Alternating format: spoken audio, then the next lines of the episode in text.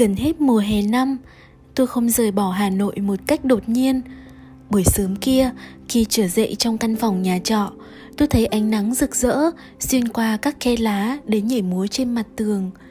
Trời trong và gió mát quá, khiến tôi chợt nhớ đến cánh đồi, ruộng ở chỗ ông ba ở mà đã lâu năm tôi chưa về thăm. Một vài bộ vần quần áo với mấy quyển sách mang theo Tôi hớn hở ra ga, sung sướng được xa lánh cái náo nhiệt của thành phố và nhất là được quên những bài học khô khan và vô ích ở trường. Tất cả tâm hồn tôi nảy nở dưới cơn gió từ quãng không đưa lại. Trên tàu, tôi mải mê ngắm dãy nổi núi xanh xanh ở tận chân trời. Chỗ tôi sắp đến cũng có những đồi núi như thế. Ông ba, bạn thân với cha tôi hồi trước, có một cái đồn điền rộng, trồng toàn sắn và chè. Hồi nhỏ, tôi đã nhiều lần đến chơi nhà ông, nhưng từ khi ra học Hà Nội, tôi không có dịp về nữa. Xuống ga, một cái ga nhỏ gần tỉnh, không có ai ra đón tôi cả. Tôi biết trước, vì khi đi, tôi cũng không gửi giấy báo cho ông ba biết. Tôi muốn đến một cách bất thình lình. Chiếc cập cắp ở nách, tôi thong thả theo con sông cống, chạy khuất thúc lên giữa các đồi. Một cái cầu gỗ mong manh bắc qua sông, hai dạng thông từ trên đỉnh đồi chạy xuôi xuống tận gần bờ. Giữa luồng gió thoảng và cái tiếng rì rào như nhớ nhung của lá thông trái gió, nhắc tôi nghĩ đến những cảnh rộng rãi bao la. Một buổi chiều rất êm ả. Về phía tây, mây trời rực rỡ những màu sáng lạn và ánh nắng chiều loàng một khúc sông, trông như một dải vàng nổi lên giữa đồi ruộng đã bắt đầu tím lại.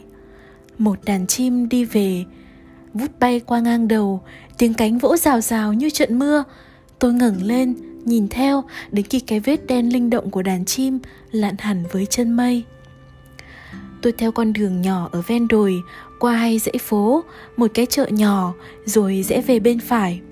Nhà ông ba ở ngay chân đồi, trông xuống chợ, một cái nhà gạch cũ, tường phủ rêu xanh.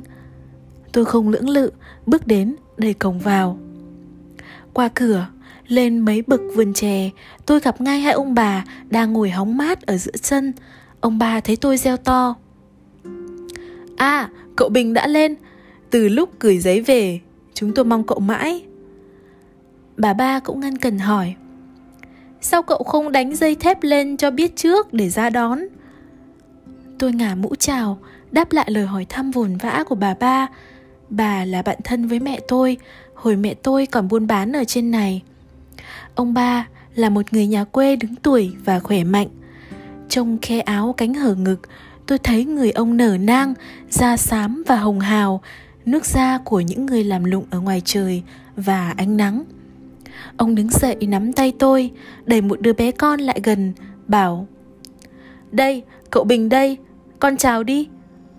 Rồi quay lại phía tôi, ông cười nói Nó cứ nhắc đến cậu luôn và cứ đòi lên Hà Nội. Tôi xoa đầu cậu bé xinh xắn, độ lên 7-8 tuổi. Xong, ông ba rủ tôi xem vườn và phố chợ. Nhà ông chung quanh là vườn cả, từng đợt cao thấp lên đến đỉnh đồi. Hai bên rồng toàn chè và sắn, giữa có một lối đi, xếp từng bực đá, những hòn đá màu xám tím, trơn chu và từng chỗ có rêu xanh bám phủ đầy. Thỉnh thoảng, một cây bứa tươi tốt mọc ở bên, những cảnh thấp xiên ngang ra khiến chúng tôi phải cúi mình chui qua. Xuống đến chân đồi, tôi bỗng nghe thấy tiếng cười nói trong cây lá và qua mấy dặn chè, tôi thấp thoáng có bóng người. Ông ba nhìn tôi bảo Hai anh em đấy, cậu còn nhớ không? Tôi gật đầu yên lặng Tuy không có hình ảnh nào nổi lên trong trí nhớ cả Phố chợ ở ngay đầu cầu, Con sông cuống, con sông cống uốn éo trong dãy đồi, khuất đi rồi lại loáng loáng đằng xa, chạy giữa những dải ruộng eo hẹp. Bấy giờ sương đã xuống, dạng núi ở chân trời đã bị che lấp. Chúng tôi dạo qua một lượt ở trên phố, hay dãy nhà lá nhỏ bé nhưng ngắn nắp và sạch sẽ, trông rất vui mắt. Sầm tối, ông ba cùng chúng tôi về, một mâm cỗ đầy đã thấy bày trên chiếc bàn ở giữa sân, Bà ba đang chạy loang quăng sửa soạn các thức ăn. Thấy tôi, bà vội vã mời. Cậu về ăn cơm Có bữa ăn xoàng. Xin cậu ăn thực bụng nhé. Tôi mỉm cười Rồi ngồi vào bàn. Tuy trong người mệt mỏi và không thấy đói mà cũng phải cố ăn để vui lòng bà chủ. Ông ba thì vui vẻ lắm, như rất thích được có người đến chơi. Nhất người ấy lại là tôi. Ông tu uống từng chén rượu lớn, cười nói vang lên. Bà ba ngồi yên lặng bên cạnh, luôn luôn cắp thức ăn vào bát, ép tôi ăn. Bà cũng hình như vui vẻ lắm vì thấy chồng vui vẻ. Tôi đưa mắt nhìn vào trong nhà rồi hỏi Thưa bác, các em đâu? Bác không bảo ra ăn cơm một thể Bà ba đáp Cậu cứ ăn đi các em nó đã ăn cơm cả rồi. Ngừng một lát, Bà mỉm cười nói thêm. Chúng nó thẹn không dám ra. Ông ca cười to, Đáp. Ồ, cậu Bình đấy, Chứ ai đâu mà thẹn. Chúng nó không nhớ lúc bé vẫn bám theo cậu ấy sinh quả. Tôi cố nhớ lại cái buổi cuối cùng lên đây chơi, Đã lâu lắm. Hình như độ ấy có hai cô gái bé con Để trỏm và mới cấp sách đi học. Tôi không thể ngờ là hai cô thiếu nữ mà tôi mới thoáng trông thấy ở trong vườn. Bữa cơm xong, ông ba bắt ghế ra ngoài sân cùng tôi ngồi nói chuyện. Ngọn đèn dầu có cái trao lụa xanh xinh xắn Chắc hẳn là một công trình của hai cô thiếu nữ Để trên chiếc bàn con chiếu ra một vùng ánh sáng làm nổi trắng mấy gốc trẻ cằn cỗi. Chiều đã tối hẳn trên trời cao ngàn ngôi sao thi nhau lấp lánh qua không khí trong và mát đêm của vùng đồi bao bọc lấy tôi, đầy những hương thơm lạ, theo cơn gió từ đâu đưa lại. Muôn tiếng đều khe khẽ, làm cho cái yên lặng vang động như tiếng đàn. Những con bướm nhỏ, từ trong tối vụt ra, đến chập chờn ở trước ngọn đèn, rồi lại lần vào trong bóng tối, như những sự ra lệ làng của cảnh rừng nói chung quanh. Tôi thấy vui sướng và thư thái trong lòng. Lần đầu đêm tối và cảnh vật đối với tôi, thân mật như một người bạn, khác khi với ở hà nội. Đêm chỉ là những cuộc vui chơi, mệt mỏi và nặng nề. Sáng sớm hôm sau, tiếng chim kêu ríu rít trong vườn đã đánh thức tôi dậy. Mặt trời còn quất sau quả đồi, ánh một vùng hồn lên trên nền trời xanh biếc. Bên kia sông, rừng cây từng lớp nhiều màu còn mờ lần hẳn trong sương trắng dưới chân đồi, những mảnh ruộng mạ non như nhung, những thửa ruộng sáng lên như gương. Con đường đất đỏ ngòng nghèo qua cánh đồng, người đi chợ trông nhỏ bé như một đàn kiến. Tất cả đất trời trên cao nhìn xuống như một bài ca vui vẻ và ham sống, khiến tôi thấy náo nức trong lòng. Tôi trèo lên đỉnh đồi, ngồi trên những tảng đá, quay nhìn khắp bốn phương. Khi nắng bắt đầu gay gắt và cỏ đã mềm nóng dưới gót chân tôi thong thả xuống, đi len lỏi vào các vườn chè, sầu, rồi đến bên bờ sông cống, tìm một chỗ bóng mát nghỉ nghỉ ngơi. Tôi ngả người trên cỏ nằm mơ mộng, đếm tiếng kêu của chim gáy ở tận đâu xa xa. Tất cả buổi, tôi chỉ quanh quẩn ở ngoài đồi, trông và nghe không biết mỏi. Chiều đến, tôi lặng nghe luồng gió thì thào trong cành đá, hay đứng trên đồi nhìn sương mù từ từ bốc trên mặt sông tôi lần theo những con đường cỏ ướt đỏ lịm trong bờ rậu cái điểm sáng của con sâu đêm. Tôi ngừng lên, những vì sao lấp lánh trên không, giải ngân hà mờ sáng và tìm ông thần nông đội mũ đỏ. Khi đi chơi thơ thần đã chán, tôi ngồi tiếp chuyện ông ba trên bộ trường kỳ kê ngoài hiên.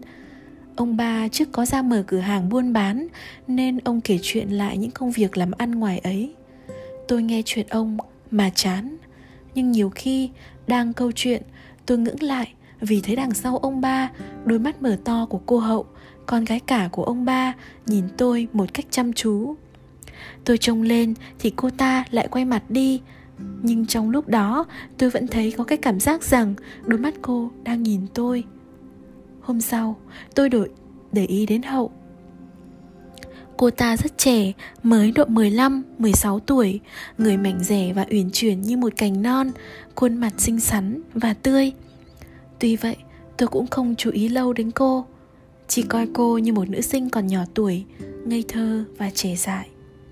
Nhưng thỉnh thoảng, những lúc tôi thơ thần đi chơi, hình ảnh cô ta lại thoáng hiện lên qua tâm, tâm trí. Ở chỗ này, tôi chỉ nhận thấy những người đàn bà nhà quê cục mịch và ngượng nghịu cô hậu là biểu hiện sự tươi tắn và thanh nhã. Từ hôm tôi về đây, một đôi khi cũng cùng cô nói chuyện và nhờ cô những công việc vặt như khâu vá quần áo. Thỉnh thoảng, tôi cho cô mượn các tờ báo cũ Và mấy quyển tiểu thuyết tôi mang theo. Những cơn gió mạnh của đồng nội, mùi thơm mát của hoa cỏ và vẻ rộng rãi của khoảng trời mây chiếm cả linh hồn tôi những cuộc đi chơi lâu trong các vườn trẻ nương sắn hay trên sườn đồi làm cho người tôi bồng bột, hoạt động hơn lên. Những lúc ấy, tôi muốn có một người con gái đi bên cạnh để chia sẻ bao nhiêu cảm giác say sưa ấy. Nhưng tôi còn ham muốn những cái thú mà một cô thiếu nữ không đem đến được. Tôi còn thích ngắm cảnh rừng đồi, thích vượt qua những nơi cỏ và lau sậy sắc, làm xây sát cả chân tay. Những buổi trưa nắng, tôi chìm tìm chỗ có bóng mát phanh áo nằm trên cỏ, thiêu thiêu ngủ. Những mộng đẹp đến ám ảnh tôi, những mộng mà trong ấy tôi mơ màng khoác tay một cô gái cùng đi lên lỏi trong vườn chè. Rồi dần dần, hình dáng cô gái ấy rõ rệt là hình dáng cô thiếu nữ con ông ba. Tôi vùng tỉnh dậy, bước đi nhanh như để tránh xa sự ấm ảnh ấy. Tôi lên đồi cao để gió mát thổi vào trán, để mớ tóc bay phất phơ theo chiều gió mạnh tuy vậy, mỗi ngày tôi lại chú ý đến cô ta hơn, mà cô cũng hình như tìm hết cách để làm tôi chú ý đến cô. Trong lúc tôi xem sách hay ngồi nghỉ ngơi, hễ cứ ngẩng đầu lên là tôi lại thấy cô đăm đăm nhìn tôi. Hai mắt nhung như cành hoa tím ướt. Cô vội quay mặt đi, nhưng cũng không kịp để giấu tôi, thấy cái vẻ e lệ, làm ửng đỏ hai gò má đôi khi, trên cái bàn làm việc trong phòng tôi, bỗng thấy mấy bông hoa cắm trong bình, hay một bông lớn để trên chồng sách. Một buổi sáng, tôi đã tỉnh dậy, nhưng vẫn nằm trên giường, nhìn ánh nắng qua kẽ lá. Tôi thấy cô hậu bước vào, ôm một bó hoa sen trắng, mới hái ngoài cổ. Cô xếp hoa trong bình, rồi quay về phía tôi, nở một nụ cười. Anh có thích hoa sen trắng không?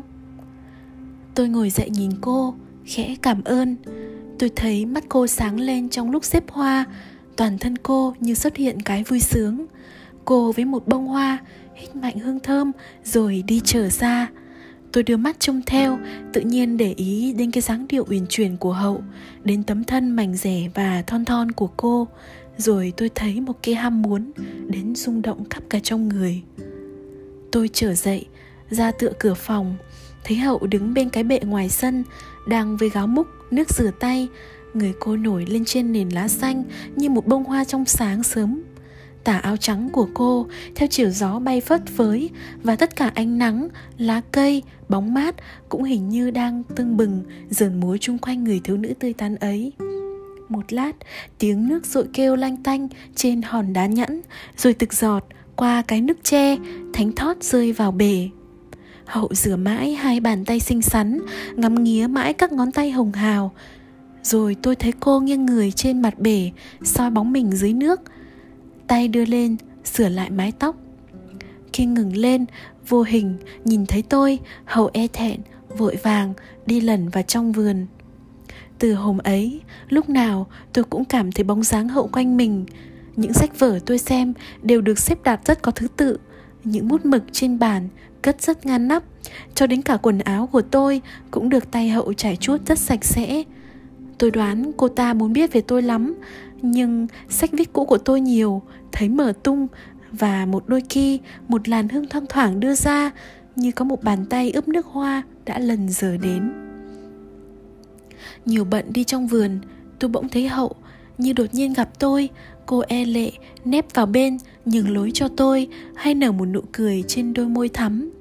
Có khi đứng trên đồi, tôi thấy cô đi men bờ cỏ, tìm kiếm những bông hoa đồng để làm một bó hoa mộc mặc hương vị cảnh quê mà sau này tôi chắc sẽ thấy mắc trong bình trên bàn học.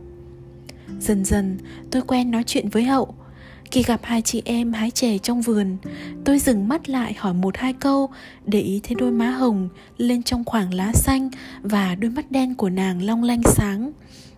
Tôi nhận thấy hậu thơ ngây như bông hoa cỏ, tâm hồn giản dị như các người quê. Cô rửa hết các áo đẹp ra mặt, nhưng áo kiểu mới sáng màu và tha thướt, làm nổi vẻ đều đặn của thân hình. Mái tóc cô lúc nào cũng trải chuốt rất mượt, ánh ánh như cỏ cô muốn làm vừa lòng tôi biết bao nhiêu. Cô dáng buộc chung quanh tôi Một vẻ mềm yếu, uyển chuyển Một ý thân thiết đậm đà. Còn tôi, tôi cũng thấy vui vẻ mỗi khi đến gần cô. Chúng tôi dần trở nên thân mật như một đôi bạn quen. Những cuộc đi chơi của tôi đều có cô ở bên cạnh. Cô đi sát vào tôi Có khi tư lự như nghĩ ngợi một sự gì Có khi náo nức như một đứa trẻ. Những khi len lỏi qua các vườn chè Nhiều khi tôi giơ tay đỡ cô bước qua một khe đá Hay bụi cây Cô nắm chặt lấy tay tôi Đưa người lên vai tôi sung sướng và tin cậy. Hậu bây giờ đã khác hẳn cô thiếu nữ rụt rè và e lệ ngày tôi mới đến. Hậu đã trở nên một cô gái hay làm dáng, mơ màng và buồn giàu, đầy sức mạnh của tuổi trẻ. Mỗi ngày Hậu lại tỏ cho tôi biết cái tình yêu của nàng. Một đuôi con mắt, một nụ cười, một dáng điệu mà tôi hiểu. Thân thể trẻ con của cô rung động dưới mắt tôi nhìn. Tất cả người cô nở ra trước tình yêu như một cái mầm non trong ánh nắng. Về phía tôi tôi cũng săn sóc đến hậu như một người tình nhân. Riêng với cô tôi kể những chuyện trên hà thành chỗ tôi ăn học cô hỏi tôi về những thiếu nữ xinh đẹp ở tỉnh, những quần áo và trang điểm mới, những cuộc giao du của tôi với bạn gái cùng học một trường. Nghe tôi nói, cô yên lặng, mơ màng, rồi có khi khi cô vùng nắm lấy chặt tay tôi, rồi hỏi. Anh, em có xinh đẹp như các cô ấy không? Em có trang điểm khéo hơn không? Tôi chân thật đáp. Có, hậu đẹp hơn nhiều, các cô ấy không sánh kịp hậu lắc đầu nhìn tôi bảo sang năm em cũng lên tỉnh học với các cô đó rồi anh xem em sẽ đạp thế nào hậu ngồi sát lại bên tôi tôi nghe thấy hơi thở của cô dồn dập Buổi sớm, cô mặc cái áo lụa mỏng màu đỏ, càng tươi nên bức càng tươi bên nước da trắng mút của hậu. Tôi đoán mấy cái thân hình mềm mại, hai cánh tay chắc rắn, đôi vúi nhỏ và tròn. Người hậu như thoảng ra một thứ hương thơm ngát và say sưa. Những buổi trưa, tôi rủ hậu ra bờ sông Cống. Chúng tôi bỏ giày, ngồi trên cổ ẩm, dưới bóng mát của một cây tràm cành lá um tùm.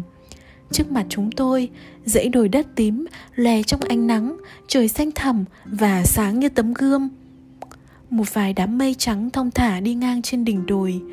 Chúng tôi nghe ngóng cái yên lặng của buổi trưa, hình như nghe thòng dòng nước trói ánh nắng đi xa. Thỉnh thoảng, một bóng cá nổi trong cảnh lâu sậy, lờ giờ trên gần mặt nước như nhìn trộm hai chúng tôi, rồi lại vùng vẫy, quẫy đuôi chìm mất. Hậu sung sướng đùa nghịch như một đứa trẻ con Cô ngồi trên bờ Bỏ thõng hai chân xuống khuấy nước Nước mát và trong Da chân hậu trắng xanh bên lá cỏ Rồi chúng tôi tìm một cành cây si ven đường Trèo lên cành lá trên mặt sông Chúng đầu vào nhau, Nhìn bóng chúng tôi cùng in xuống nước Với trời xanh. Có khi hậu và tôi cùng ngả mình dưới bóng cây, Nằm thiêm thiếp trong cái nắng của buổi trưa. Một con chim ở đâu đến kẽ hót trong bụi, tiếng ríu rít như vướng vào cành lá, hòa một bản đàn rực rỡ để du hai chúng tôi trong những giấc mộng êm đềm. Hậu chiếm đoạt hết cả ý nghĩ của tôi. Mỗi khi tôi không muốn nhìn lên trời mây cảnh vật.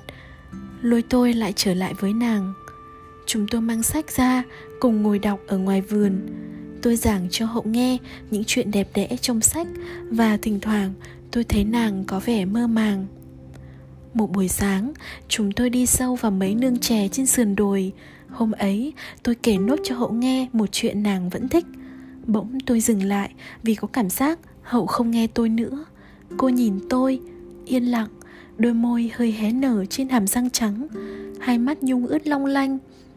Tôi bỏ quyển sách xuống, nhìn lại hậu. Tự nhiên, hồi hộp, yếu mềm trong lòng. Hậu đưa tay nắm lấy tay tôi, lần lên vai, rồi kéo tôi lại gần mình.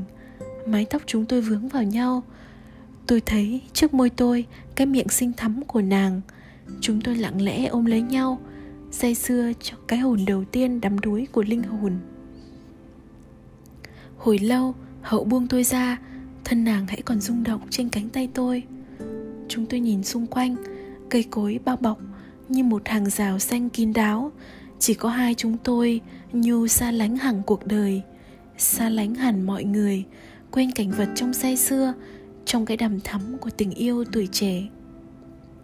Càng ngày, hậu càng đẹp thêm ra, tình yêu để lại phảng phất trên khuôn mặt nàng một vẻ sung sướng hồn nhiên mắt hậu sáng hơn lên, dáng điệu uyển chuyển thêm, nét môi của hậu rõ rệt, càng thắm như bông hồng đỏ, và lúc nào cũng như sẵn sàng hé nở đợi chờ cái hôn ân ái. Hậu thành điềm đạm, băn khoăn hơn trước với những lúc bồng bột, những lúc tin yêu. Tôi cũng bắt đầu yêu hậu. Tình yêu của nàng vừa làm tôi say sưa, vừa làm tôi kỳ dị, như người đầu tiên bước vào một mảnh vườn đầy hoa cỏ lạ những cái hôn tha thiết và vụng về của hậu có một hương vị mới mà tôi chưa từng được hưởng, hương vị đượm ngát của một bông hoa dại. Vì vậy, tuy đã đi học ở trường tỉnh, vẫn hãy còn ngây thơ, nhưng nàng không chất phát như một cô gái quê, không mộc mạc những người quanh nàng. Tôi thấy trong hậu, những của quý vô ngần của một tâm hồn, vừa trong sáng, vừa mê mải một buổi chiều hôm rằm, chúng tôi đi xem hội bắt cá ở làng vị, phía trên, cả ông bà ba với cô em gái cùng đi. Chúng tôi xuống một chiếc thuyền nan ông ba đã thuê sẵn, một dòng sông cống đi lên giữa hai đợt đồi trùng điệp. Mặt trời chiếu rực rỡ trên dải sông, một buổi chiều êm ả và bao la. Giờ khắc thật hợp cho những lời tình tứ, nhưng trong đám người, tôi và hậu chỉ ngồi lặng, thỉnh thoảng nhìn nhau chúng tôi không nói, nhưng hai quả tim cùng hồi hộp, mong muốn được xa cách bọn người kia, khao khát những câu thỏ thẻ bên tai, những cái nâng niu âu yếm. Suốt buổi hội, hậu đăm đăm như chờ đợi, không để ý đến một cuộc vui gì, một sự may bất ngờ làm cho chúng tôi sung sướng.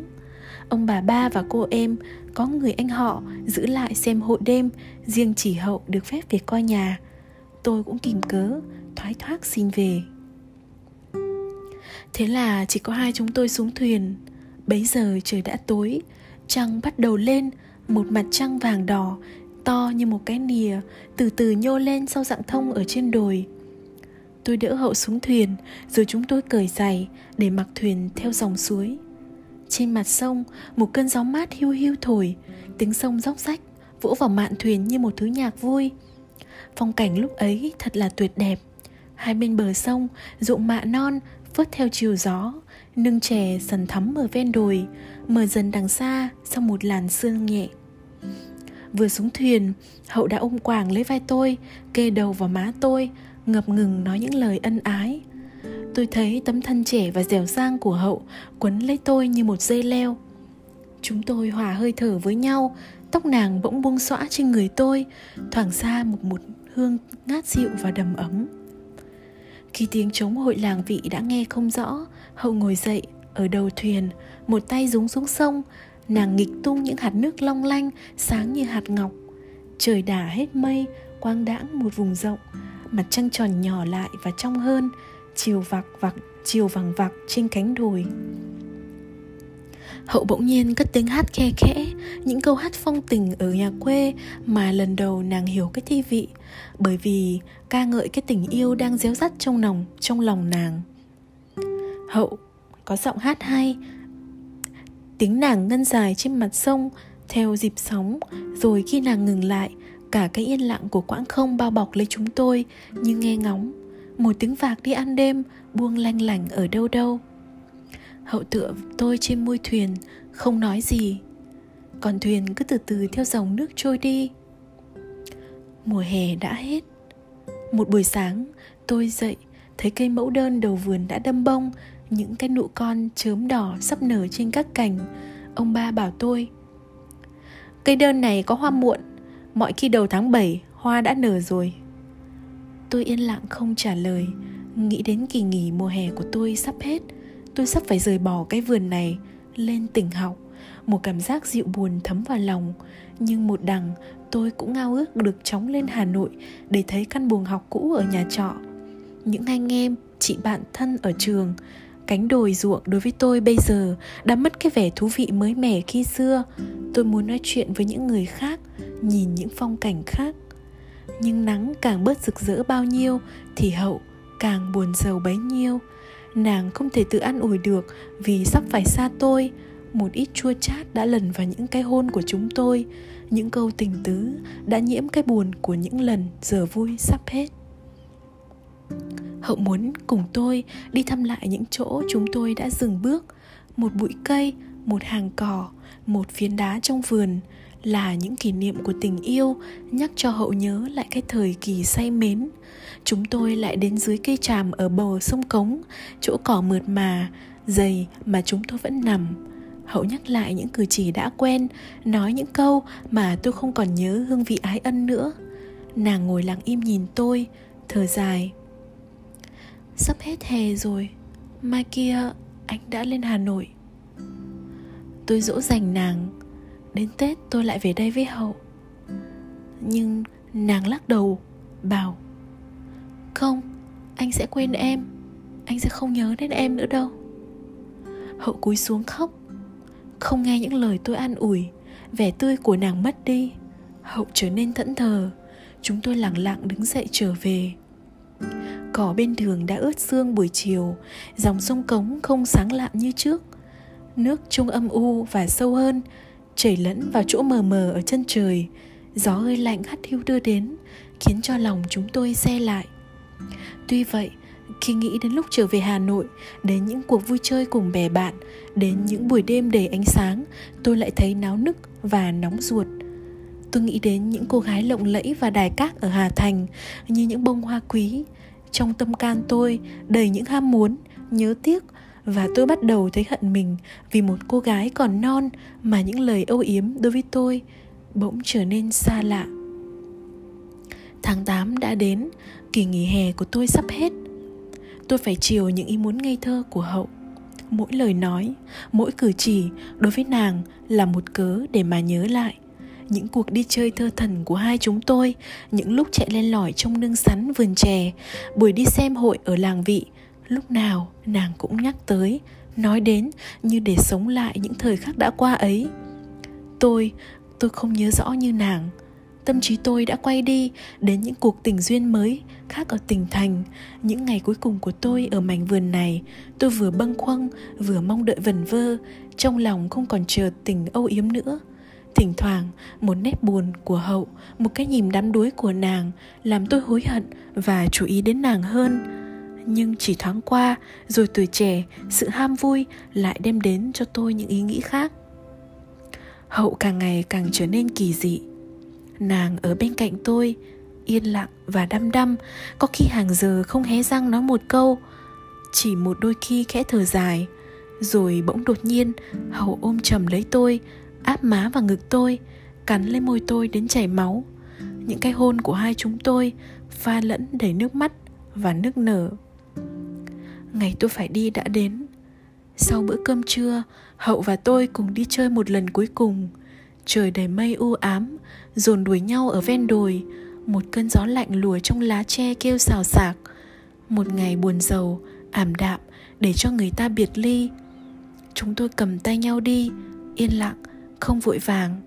Ngày mai đây, tôi với hậu đã cách xa nhau, một nơi, nàng ở lại mảnh vườn đầy hao cỏ tôi lẫn lộn vào đám những người tuổi trẻ ở hà thành. Chúng tôi trèo lên quả đồi cao nhất trong vùng, ngồi trên phiến đá, nhìn xuống dưới. Cánh đồng kẻ ngang, kẻ dọc, những ô ruộng khác màu, phẳng tới tận răng núi ở chân trời. Dòng sông cống biêng biếc quanh co, khuất khúc như giải lụa mềm. Tính thông reo trơ vơ bên tảng đá làm rung động. Hậu và tôi, một mối buồn man mác bỗng một làn khói trắng tỏa sau bụi cây ở xa, rồi một chiếc xe hỏa đi xa, trông nhỏ bé như một thứ đồ chơi của con trẻ. Chính là chuyến tàu mà mai tôi sẽ đi. Còi tàu lanh lảnh kéo dài đưa đến, vang động trên cánh đồng, khiến tôi nhớ đến một thế giới khác mà tôi sắp vui vẻ được thấy. Lúc trở về, hậu muốn men bờ sông cống đi vòng về qua những khu vườn xinh xắn trên sườn đồi, trông thấp thoáng qua lá tre, những mái nhà gọn ghẽ. Hậu nắm chặt tay tôi thì thầm, anh bình, ước gì chúng ta được sống trong gian nhà kia. Không lo lắng nghĩ ngợi sự gì, chỉ yêu nhau. Anh. Nàng buồn rầu nhìn con sông cống, dòng nước chảy đi, cũng như thời khắc cuối cùng của tôi với nàng.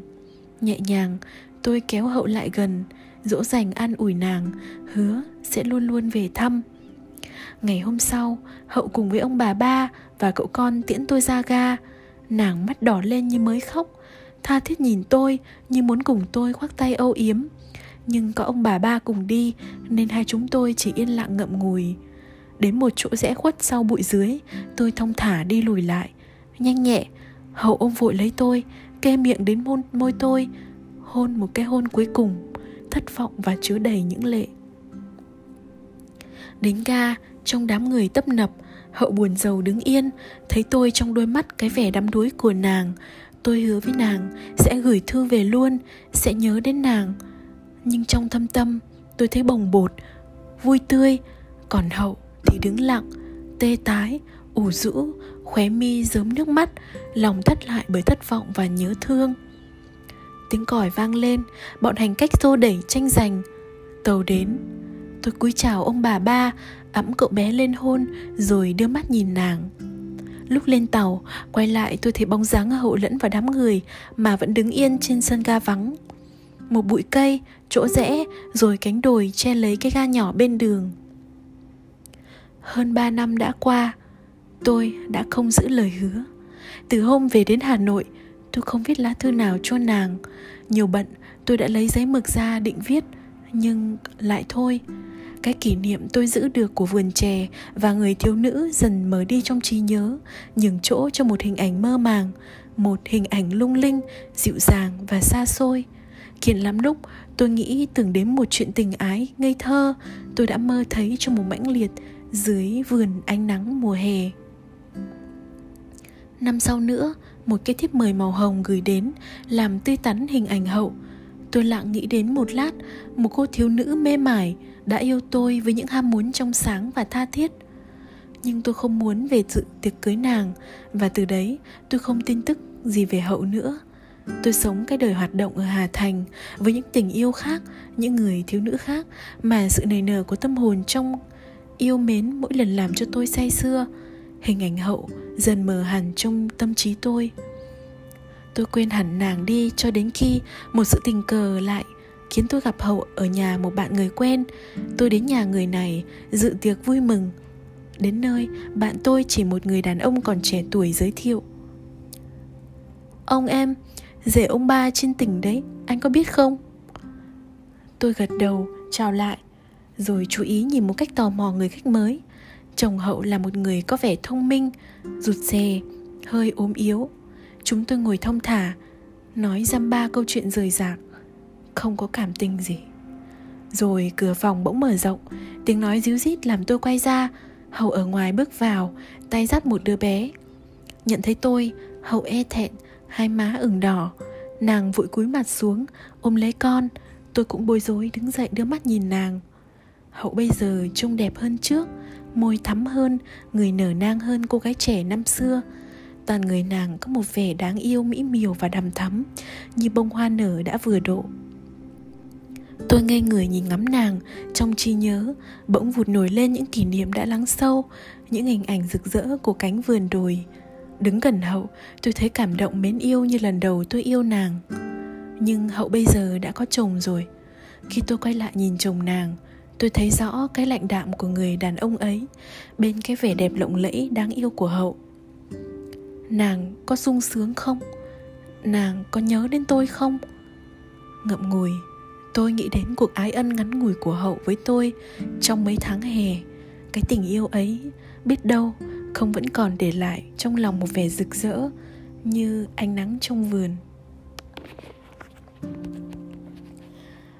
À, các bạn vừa mới nghe một cái tác phẩm của thạch lam tên là ánh nắng trong vườn. Một cái chuyện tình mà ngắn như một mùa hè nhưng mà khiến cho người ta phải um, nhớ nhung và quyến luyến. Khá là nhiều cảm xúc sau khi đọc xong cái chuyện này. Rất là cảm ơn các bạn đã lắng nghe đến đây và tất nhiên nếu như mà các bạn muốn nghe những cái câu chuyện khác thì nhớ um, uh, nhắn tin hoặc là trực tiếp nhắn tin hoặc là comment ở bên dưới post thì mình sẽ uh, đọc tiếp một cái bài tiếp theo theo nhu cầu các bạn. Um, chúc các bạn ngủ ngon. Hẹn gặp lại các bạn ở lần sau nhé.